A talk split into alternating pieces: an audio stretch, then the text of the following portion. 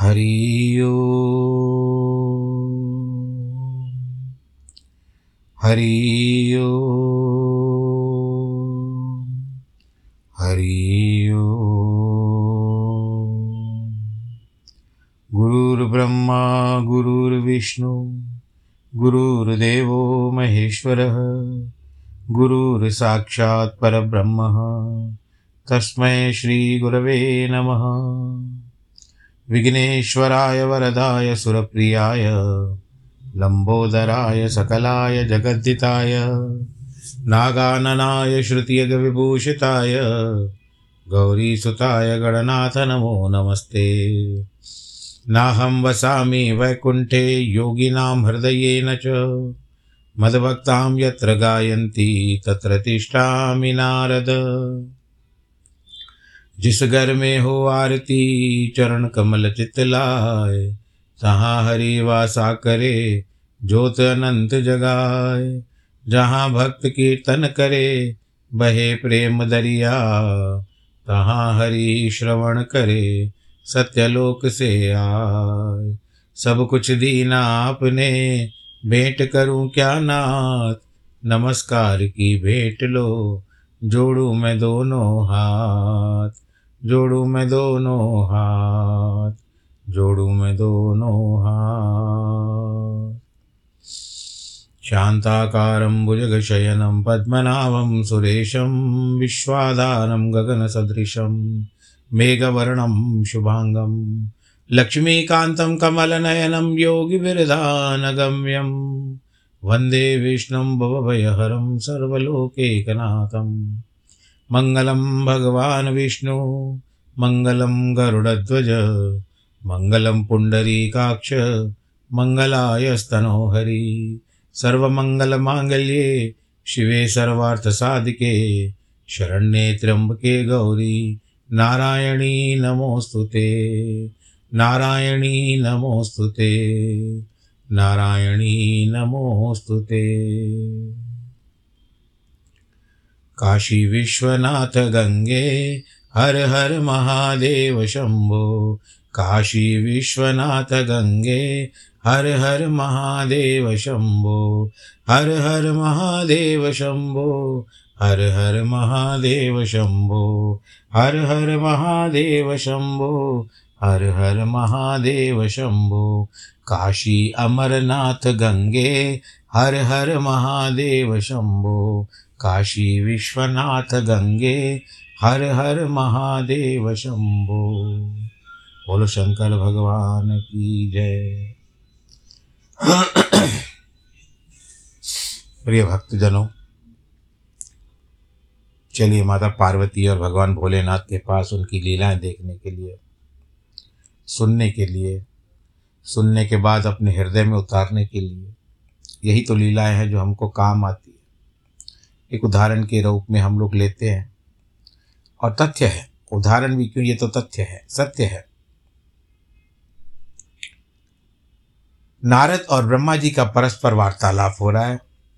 इस कथा में माध्यम रखा गया ब्रह्मा जी को, बताने के लिए। सप्तऋषि जो आए माता पार्वती के पास, उन्होंने उनको, उनके रास्ते से भटकाने का प्रयत्न किया।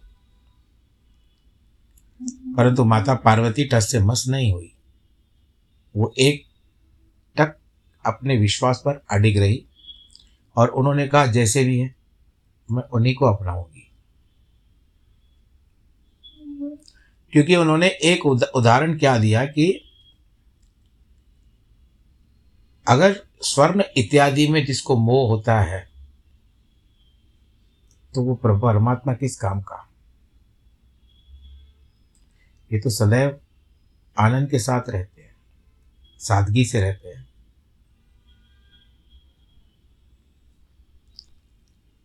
यहाँ पर बात क्या आती है? ब्रह्मा जी नारद को कहते हैं, नारद, सप्तऋषि जब चले गए, अपने लोक में चले जाने पर सुंदर लीला करने वाले साक्षात भगवान शंकर ने देवी के तप की परीक्षा लेने का विचार किया। वे मन ही मन पार्वती से भी बहुत संतुष्ट थे। परीक्षा के ही बहाने पार्वती जी को देखने के लिए जटाधारी तपस्वी रूप धारण करके भगवान शंभु उनके वन में गए। अपने तेज से प्रकाशमान अत्यंत बूढ़े ब्राह्मण का रूप धारण करके प्रसन्नचित हो, दंड और छत्र लिए, वहाँ से प्रस्थित हुए, उपस्थित, प्रस्थित हुए, उपस्थित और प्रस्थित प्रस्थित यानी होता जाने का, उपस्थित यानी वहाँ पर पहुँचने का। आश्रम में पहुंचकर उन्होंने देखा कि देवी शिवा जो है सखियों से घिरी हुई वेदी पर बैठी हुई है। चंद्रमा की विशुद्ध कला सी प्रतीत होती है। ब्रह्मचारी ब्रह्मचारी का रूप स्वरूप धारण करके भक्त वत्सल भगवान शंकर जी पार्वती को देख करके प्रीतिपूर्वक उनके पास आए। उन अद्भुत तेजस्वी ब्राह्मण देवता को आया देखकर उस समय देवी शिवा ने समस्त पूजन सामग्रियों के द्वारा उनकी पूजा की। रोली लगा दिया फूल वूल डाले।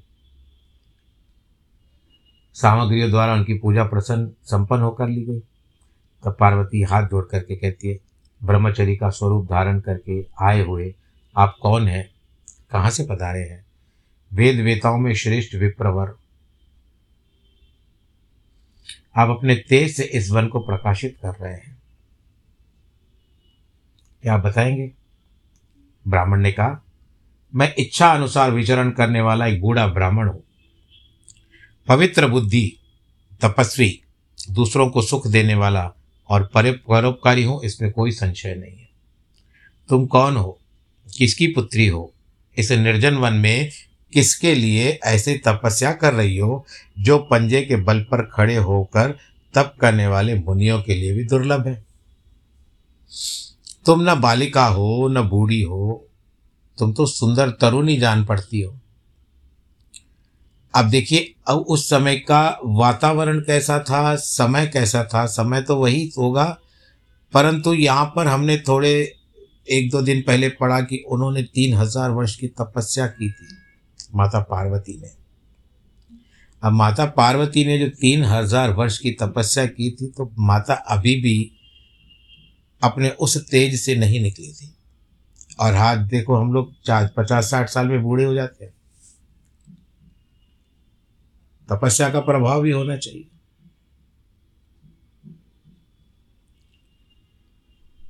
तो ये भगवान शंकर जी जो ब्रह्मचारी के रूप में वो पूछ रहे हैं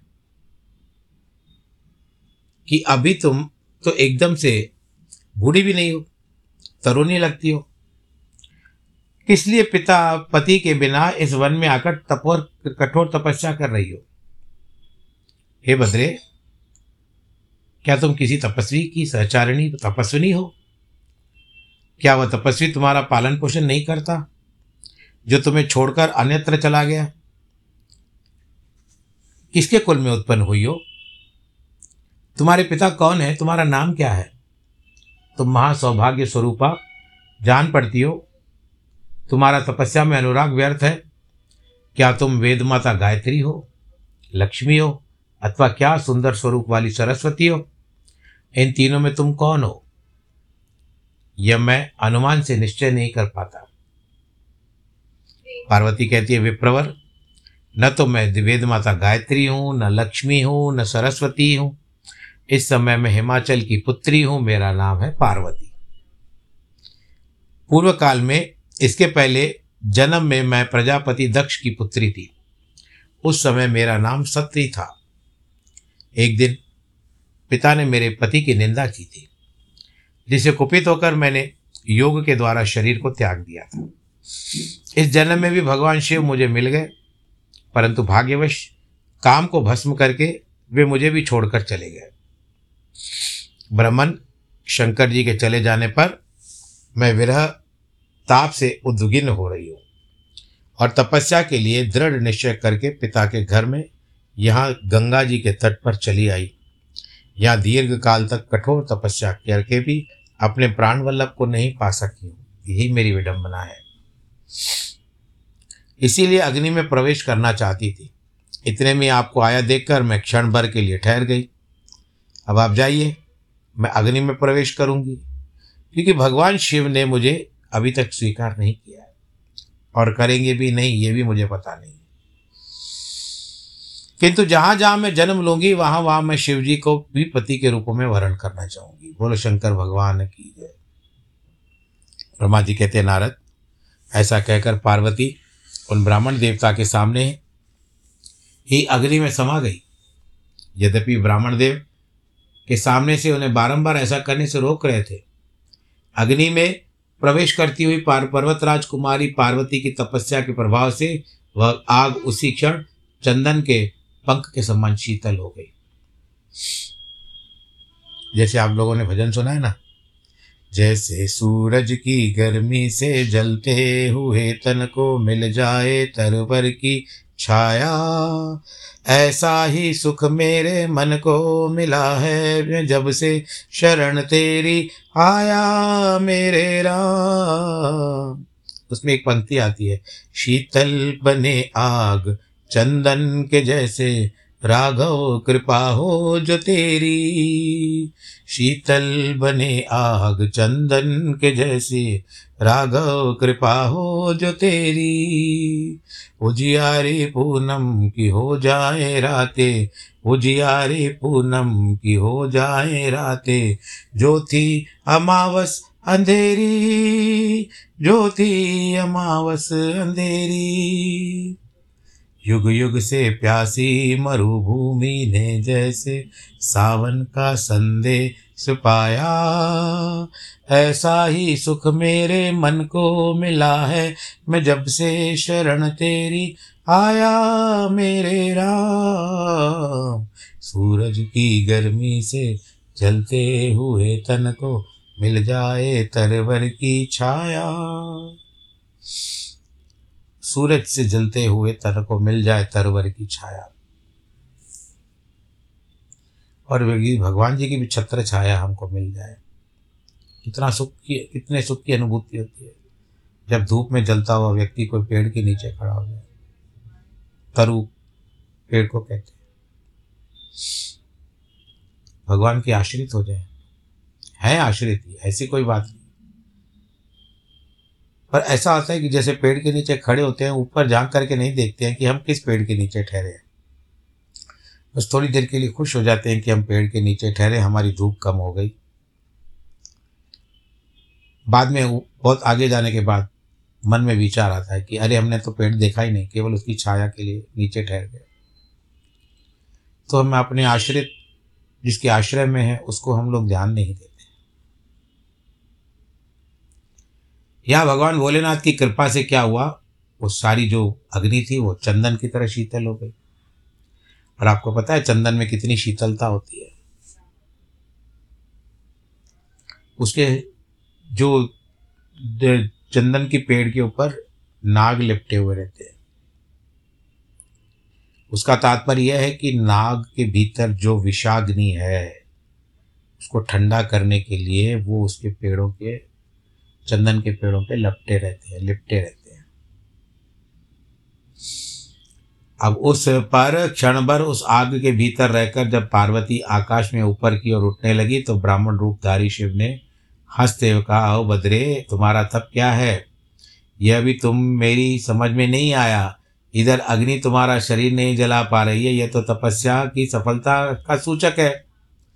परंतु अब तक तुम्हें अपना मनोरथ प्राप्त नहीं हुआ, इसके लिए विफलता प्रकट होती है। अतः देवी, सबको आनंद देने वाले मुझे श्रेष्ठ मुझे श्रेष्ठ ब्राह्मण के सामने तुम अपने अभिष्ट मनोरथ सच सच बताओ। मैं सुनना चाहता हूँ तुम्हारे मुख से। ब्राह्मण के इस प्रकार पूछने पर उत्तम व्रत का पालन करने वाली अंबिका ने अपने सखी को उत्तर देने के लिए प्रेरित किया। पार्वती से प्रेरित होकर उनकी विजया विजया नामक प्राण प्यारी सखी ने जो उत्तम व्रत को जानने वाली थी, भगवान से कहती है, साधो तुमने पार्वती के उत्तम चरित्र किया और इनकी तपस्या के समस्त कारणों का मैं वर्णन करती हूँ। आप सुनना चाहते हो तो सुनिए। मेरी सखी गिरिराज हिमाचल की पुत्री है। ये पार्वती और काली के नाम से विख्यात है तथा माता मेनका की कन्या है। अब तक किसी ने इनके साथ विवाह नहीं किया है। ये भगवान शिव के सिवा किसी दूसरे को चाहती भी नहीं है। उन्हीं के लिए तीन हज़ार वर्षों से इन्होंने तपस्या की है। कर भी रही है। भगवान शिव के प्राप्ति के लिए मेरी इस सखी ने ऐसा तप प्रारंभ किया है, जिससे जो तो कारण है उसे बताती हूँ। ये पर्वतराज कुमारी, ब्रह्मा, विष्णु तथा इंद्र आदि देवताओं को छोड़कर केवल पिनाक पाणी, जो त्रिशूलधारी है, भगवान शंकर को ही पति के रूप में पाना चाहती है। और नारद जी के आदेश पर यह कठोर तपस्या कर रही है। हे द्विजश्रेष्ठ, आपने जो कुछ पूछा था, मैंने उसके अनुसार मैंने आपको प्रसन्नतापूर्वक अपनी सखी का मनोरथ, यानी जो इच्छा है, वो बता दिया। ब्रह्मा जी कहते हैं, नारद विजया का यथार्थ वचन सुन करके भगवान जी हँसते हैं। सखी ने यह जो कुछ कहा है, उसमें मुझे परिहास का अनुमान होता है। यदि यह सब ठीक हो तो पार्वती अपने मुँह से कहे। जटिल ब्राह्मण के इस प्रकार कहने पर पार्वती अब अपने मुख से कहने लगी। कहती है, पार्वती, हे जटाधारी विप्रवर, यानी ब्राह्मण देवता, मेरे सारा वृत्तांत सुनिए। मेरी सखी ने जो कहा है, वो सत्य कहा है। जो का त्यो सत्य है। उसे में असत्य कुछ भी नहीं है। मैं मन, वाणी और क्रिया द्वारा सत्य ही कहती हूँ। असत्य नहीं है। मैंने साक्षात प्रतिभाव से भगवान शंकर का ही वर्ण किया है। यद्यपि जानती हूँ कि वह दुर्लभ वस्तु भला मुझे कैसे प्राप्त हो सकती है तथापि मन की उत्कंठा से विवश होकर मैं तपस्या कर रही हूँ। ब्राह्मण से ऐसे बात सुनकर पार्वती भी फिर चुप हो गई। ब्राह्मण कहते हैं उस समय तक मेरे मन में यह जानने की प्रबल इच्छा थी कि यह देवी किस दुर्लभ वस्तु को चाहती है। इसके लिए ऐसा तप कर रही है। किंतु देवी, तुम्हारे मुखारविंद से सब कुछ सुनकर इस अभिष्ट वस्तु को जान लेने के बाद अब यहाँ से जा रहा हूँ। तुम्हारी जैसी इच्छा हो, वैसा करो। यदि तुम मुझसे न कहती तो मित्रता निष्फल होती। अब जैसा तुम्हारा कार्य है, वैसा ही उसका परिणाम होगा। जब तुम्हें इसी जब तुम्हें इसी में सुख है तो मुझे भी कुछ नहीं कहना है। वहाँ ऐसी बात सु कहकर ब्राह्मण ने ज्यों के त्यों जाने का विचार किया क्योंकि पार्वती कहती है, आप क्यों जाएँगे? ठहरिए। पहले मेरे भले की बात बताइए। ब्राह्मण रुक गए, कहते, देवी, यदि मेरे बात सुनने का मन है तो मुझे भक्ति भाव से ठहरा रही हो तो मैं सब तत्व बता रहा हूँ, जिससे तुम्हें अपने हितातित का ज्ञान हो जाएगा। महादेव जी के प्रति मेरे मन में गौरव बुद्धि है, अतः मैं उनके, उनको सब प्रकार से जानता हूँ तो भी यथार्थ कहता हूँ। सुनो, वृखभ के चिन्ह से निशानी जो बैल की है, नंदी की है, उनकी ध्वजा है। महादेव जी सारे शरीर में भस्म रमाए रहते हैं, सिर पर जटा धारण करते हैं, धोती की जगह बाघ का चर्म लपेटते हैं और चादर की जगह हाथ की, हाथी की खाल ओढ़ते हैं। हाथ में भीख मांगने के लिए खोपड़ी लिए रहते हैं। झुंड के झुंड सांप उनके सारे अंगों में लपटे दिखाई देते हैं। वे विष खाकर ही पुष्ट पुष्ट होते हैं। अभक्ष भक्षी हैं। न खाने वस्तुओं को खाते हैं। उनके नेत्र बड़े बद्दे हैं। देखने में बड़े डरावने लगते हैं। उनका जन्म कब, कहाँ और किससे हुआ? वह आज तक प्रकट नहीं हुआ। घर गृहस्थी के भोग से वे सदा दूर रहते हैं। लंग दड़ंग घूमते रहते हैं। भूत प्रेतों को सदा साथ रखते हैं। उनको एक एक एक, दो तो नहीं, दस दस बुझाएँ हैं। देवी, मैं समझ नहीं पाता कि किस कारण से तुम उन्हें अपना पति बनाना चाहती हो। तुम्हारा ज्ञान कहाँ चला गया है? इस बात को आज सोच विचार कर मुझे बताओ। दक्ष ने अपने यज्ञ से अपनी पुत्री को, सती को केवल यही सोचकर नहीं बुलाया था कि कपालधारी भिक्षुक की भार्या है। इतना ही नहीं, उन्होंने यज्ञ में भाग देने के लिए भी सभी देवताओं को बुलाया, किंतु शंभु को छोड़ दिया। सती, उसी अपमान के कारण अत्यंत क्रोध में व्याकुल उठी। उसने प्यारे प्राणों को तो प्यारे प्राणों को तो छोड़ा ही, शंकर जी, को भी छूट गया उसको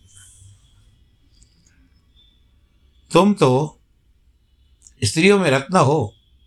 तुम्हारे पिता समस्त पर्वतों के राजा हैं।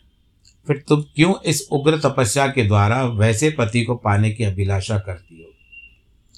सोने की मुद्रा जिसको हम सोने का सिक्का या अशरफी कहते हैं हिन्नी कहते हैं, देकर बदले में उतना बड़ा कांच लेना पड़ता उज्जवल चंदन छोड़कर अपने अंगों में कीचड़ लपेटना चाहती हो? सूर्य के तेज का परित्याग करके जुगनों की चमक पर पाना चाहती हो? महीन वस्त्र त्याग त्याग कर शरीर को चमड़े के ढकने से रखती हो घर में रहना छोड़कर वन में घूमना चाहती हो, रमना चाहती हो? हे देवेश्वरी, यदि तुम इंद्र आदि लोकपालों को त्याग कर शिव के प्रति अनुरक्त हो तो अवश्य ही रत्नों के उत्तम भंडार को त्याग कर लोहा पाने की इच्छा करती हो। लोक में इस बात को अच्छा नहीं कहा गया है। शिव के साथ तुम्हारा संबंध मुझे इस समय परस्पर विरुद्ध दिखाई देता है। कहाँ तुम? कितने नेत्र प्रफुल्ल हैं, यानी खुश हैं। कमल दल के समान शोभा पाते हैं। कमल नहनी हो, वहाँ वे रुद्र जो तीन बद्दी आँखें धारण करते रहते हैं। तुम तो चंद्रमुखी हो, वो शिव पंचमुख कहे गए हैं। तुम्हारे सिर पर दिव्य वेणी सर्पणी सी शोभा पा रही है, किंतु शिव के मस्तक पर तो जटा जूट बताया जाता है। प्रसिद्ध भी है। तुम्हारे अंगों में अंग में चंदन का अनुराग होगा और शिव के शरीर में चिता का भस्म। कहाँ पर मेल होता बताओ। कहाँ तुम्हारी सुंदर मृदुल साड़ी? कहाँ शंकर जी के उपयोग में आने वाली हाथी की खाल? कहाँ तुम्हारे अंगों में दिव्य आभूषण और कहाँ शंकर के सर्वांग में लिपटे हुए सर्प? कहाँ तुम्हारी सेवा के लिए उद्यत रहने वाले संपूर्ण देवता और कहाँ भूतों की दी हुई बलि को पसंद करने वाला शिव?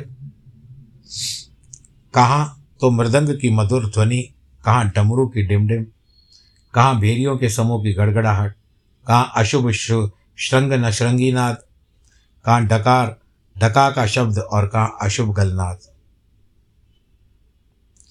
तुम्हारा यह उत्तम रूप शिव के योग्य कदापि नहीं है। यदि उनके पास धन होता तो वे दिगंबर क्यों रहते? सवारी के नाम पर उनके पास एक बूढ़ा बैल है। दूसरी कोई भी सामग्री उनके पास नहीं है। कन्या के लिए ढूंढे जाने के वरों में, जो नारियों में सुख देने वाले गुण बताए जाते हैं, उनमें से वही गुण बद्दी आँखों वाले के रुद्र में है। तुम्हारा परम प्रिय काम को भी उन सब देवताओं ने दग्ध कर लिया और तुम्हारे प्रति अनादर तो तभी देखला, दिखा दिया, जब वे तुम्हें छोड़कर दूसरी ओर चले गए। उनकी कोई जाति नहीं देखी जाती। उनमें विद्या तथा ज्ञान का भी पता नहीं चलता। पिशाची उनके सहायक है और विष तो उनके कंठ में दिखाई देता है। वे सदा अकेले रहने वाले हैं, विशेष रूप से विरक्त हैं, इसीलिए तुम्हें हर के साथ अपने मन को नहीं जोड़ना चाहिए। कहाँ तुम्हारे कंठ में सुंदर हार, कहाँ उनके गले में नरमुंडों की माला? देवी तुम्हारे और हर के रूप में आदि सब कुछ दूसरे विरुद्ध हैं। अतः मुझे तो संबंध नहीं रुचता, फिर तुम्हारी कैसी इच्छा हो वैसा करो। संसार में जो कुछ भी असद्ध वस्तु है, वह सब स्वयं चाहने लगी अतः मैं कहता हूँ, तुम उस असत की ओर से अपने मन को हटा लो। अन्यथा जो चाहो वह करो। मुझे कुछ नहीं कहना है। यह बात सुनकर पार्वती शिव की निंदा करने वाले ब्राह्मण के ऊपर क्रोधित हो गई। कुपित होकर के कहती है, बाबा जी, अब तक तो मैंने समझा था कि आपके जैसा कोई दूसरा ज्ञानी आ गया है। अच्छा आ गया है, महात्मा आ गया है। परंतु अब मुझे ज्ञात हुआ, आपकी कलई खुल गई। आपसे क्या कहूँ? उस दिशा में जब आप अवध्य ब्राह्मण हैं, मैं आपको मार भी नहीं सकती। ब्राह्मण देवता आपने जो कुछ कहा है, वह सब कुछ मुझे पता है। परंतु वह सब झूठ है, सत्य कुछ नहीं है। आपने कहा था, मैं शिव को जानता हूँ। यदि आप की बात ठीक होती तो आप ऐसी युक्ति एवं बुद्धि के विरुद्ध बात नहीं बोलते। यह ठीक है कि कभी कभी महेश्वर अपनी लीला शक्ति से प्रेरित होकर तथा कथित अद्भुत वेश धारण कर लिया करते हैं। परंतु वास्तव में साक्षात परब्रह्म परमात्मा है वो। उन्हें स्वेच्छा से शरीर धारण करना है। आप ब्रह्मचारी का स्वरूप धारण करके आए हो ना? मुझे ठगने के लिए आए हो ना? और अनुचित और असंगत युक्तियों का सहारा लेकर के मुझसे सब बातें बता रहे हो। मैं भगवान भोलेनाथ को यथांत जानती हूँ और उनके तत्व का वर्णन करती हूँ। वास्तव में शिव निर्गुण ब्रह्म है, कारणवश सगुण हो हो गए हैं। जो निर्गुण है, समस्त गुण जिनके स्वरूप भूत हैं, उनकी जाति कैसे हो सकती है? वे भगवान सदाशिव समस्त विद्याओं के आधार हैं। फिर उन पूर्ण परमात्मा को किसी विद्या में क्या काम? पूर्व काल में, कल्प के आरंभ में भगवान शंभु ने श्री विष्णु को उत्पन्न किया था और उनको वेद प्रदान किए। और कोई दूसरा कर सकता है? उनकी अवस्था, अपना आयु का माप तोल किसी से हो सकता है? प्रकृति उन्हीं से उत्पन्न हुई है। फिर उनकी शक्ति के दूसरा क्या कारण हो सकता है?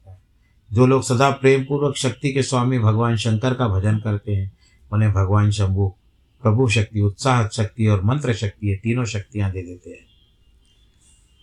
शिव का नाम ही मंगलमय है। इसके लिए सदा पुरुष उनका नाम लेते रहते हैं, उनकी भक्ति करते रहते हैं। शिव के अंगों का स्पर्श करने से पाप कट जाते हैं। दुराचारी पापी भी अपने नियम से, यानी दुराचारी और पापी भी अपने पापों का त्याग करके भक्त हो जाते हैं। पार्वती उन ब्राह्मण पर बहुत गुस्से में कहती है,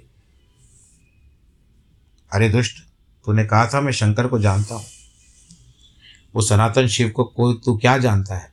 भगवान रुद्र को तू कैसे कहता है?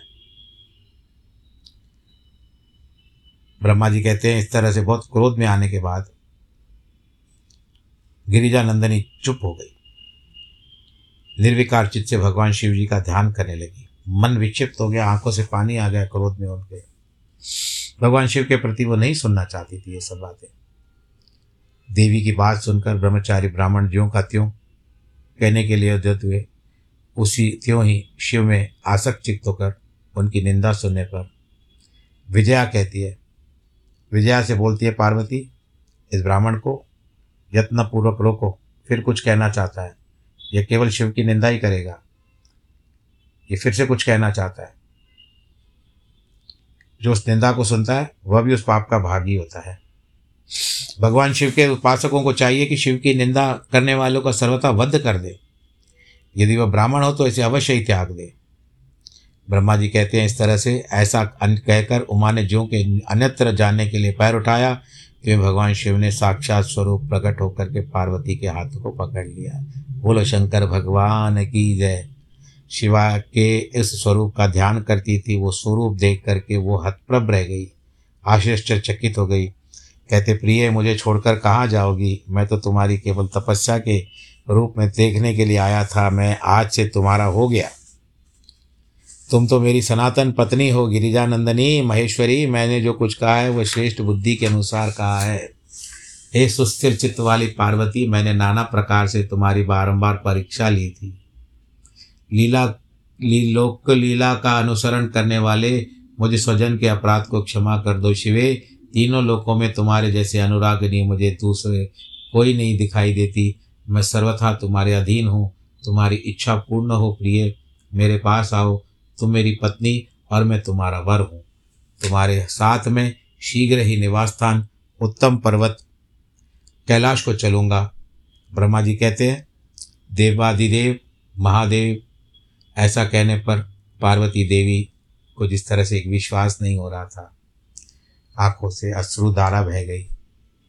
और जैसे ना बार बार किंग कम किम कर्तव्य मूड होता है, एक कहावत है कि व्हाट टू डू क्या कर सकती हूँ इस समय में? मुझे क्या करना चाहिए? उनको शब्द नहीं मिल रहे थे बोलने के लिए, भगवान शंकर जी को साक्षात अकस्मात खुशी प्राप्त हो गई उनको, प्रसन्नता प्राप्त हो गई थी। शब्द बोल बोल बाण शब्द वो शब्दों के बोल कुछ भी नहीं मिल रहे थे उनको। आनंद मग्न हो रही उनका तपस्या जनित पहले का सारा कष्ट भी मिट गया।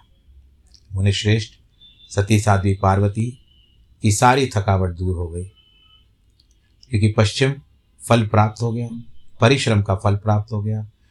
प्राणी का जिस तरह से परिश्रम का फल प्राप्त होने पर सारी थकान अपने आप उतर जाती। वैसे माता पार्वती की भी हो गई। तो आज के कथा का प्रसंग को पूरा करने का समय आ चुका है। आप आनंद के साथ रहिए, खुशी के साथ रहिए और बस आनंद का यही होता है कि परमानंद की भी प्राप्ति करनी चाहिए। ईश्वर आप सबको वो सब उपलब्ध करवाए। आपका विश्वास कभी अडिग ना हो। प्रभु के चरणों में सदा आपकी भक्ति रहे। आप ईश्वर की आराधना करते रहें और अपने बच्चों को भी संस्कार अवश्य डालें। क्योंकि एक यही तो सनातन धर्म है जिससे हम पार पा सकते हैं। इसके लिए सनातनी बनिए, ईश्वर आराधना करिए, सब कुछ प्राप्त हो जाएगा। आपका जीवन भी छूटेगा तो मुक्ति प्राप्त होगी। और आज जिनके जन्मदिन है और वैवाहिक वर्षगांठ है, उन सबको ढेर ढेर ढेर बहुत सारी बधाई। ईश्वर आप सबको सुरक्षित रखे। नमो नारायण।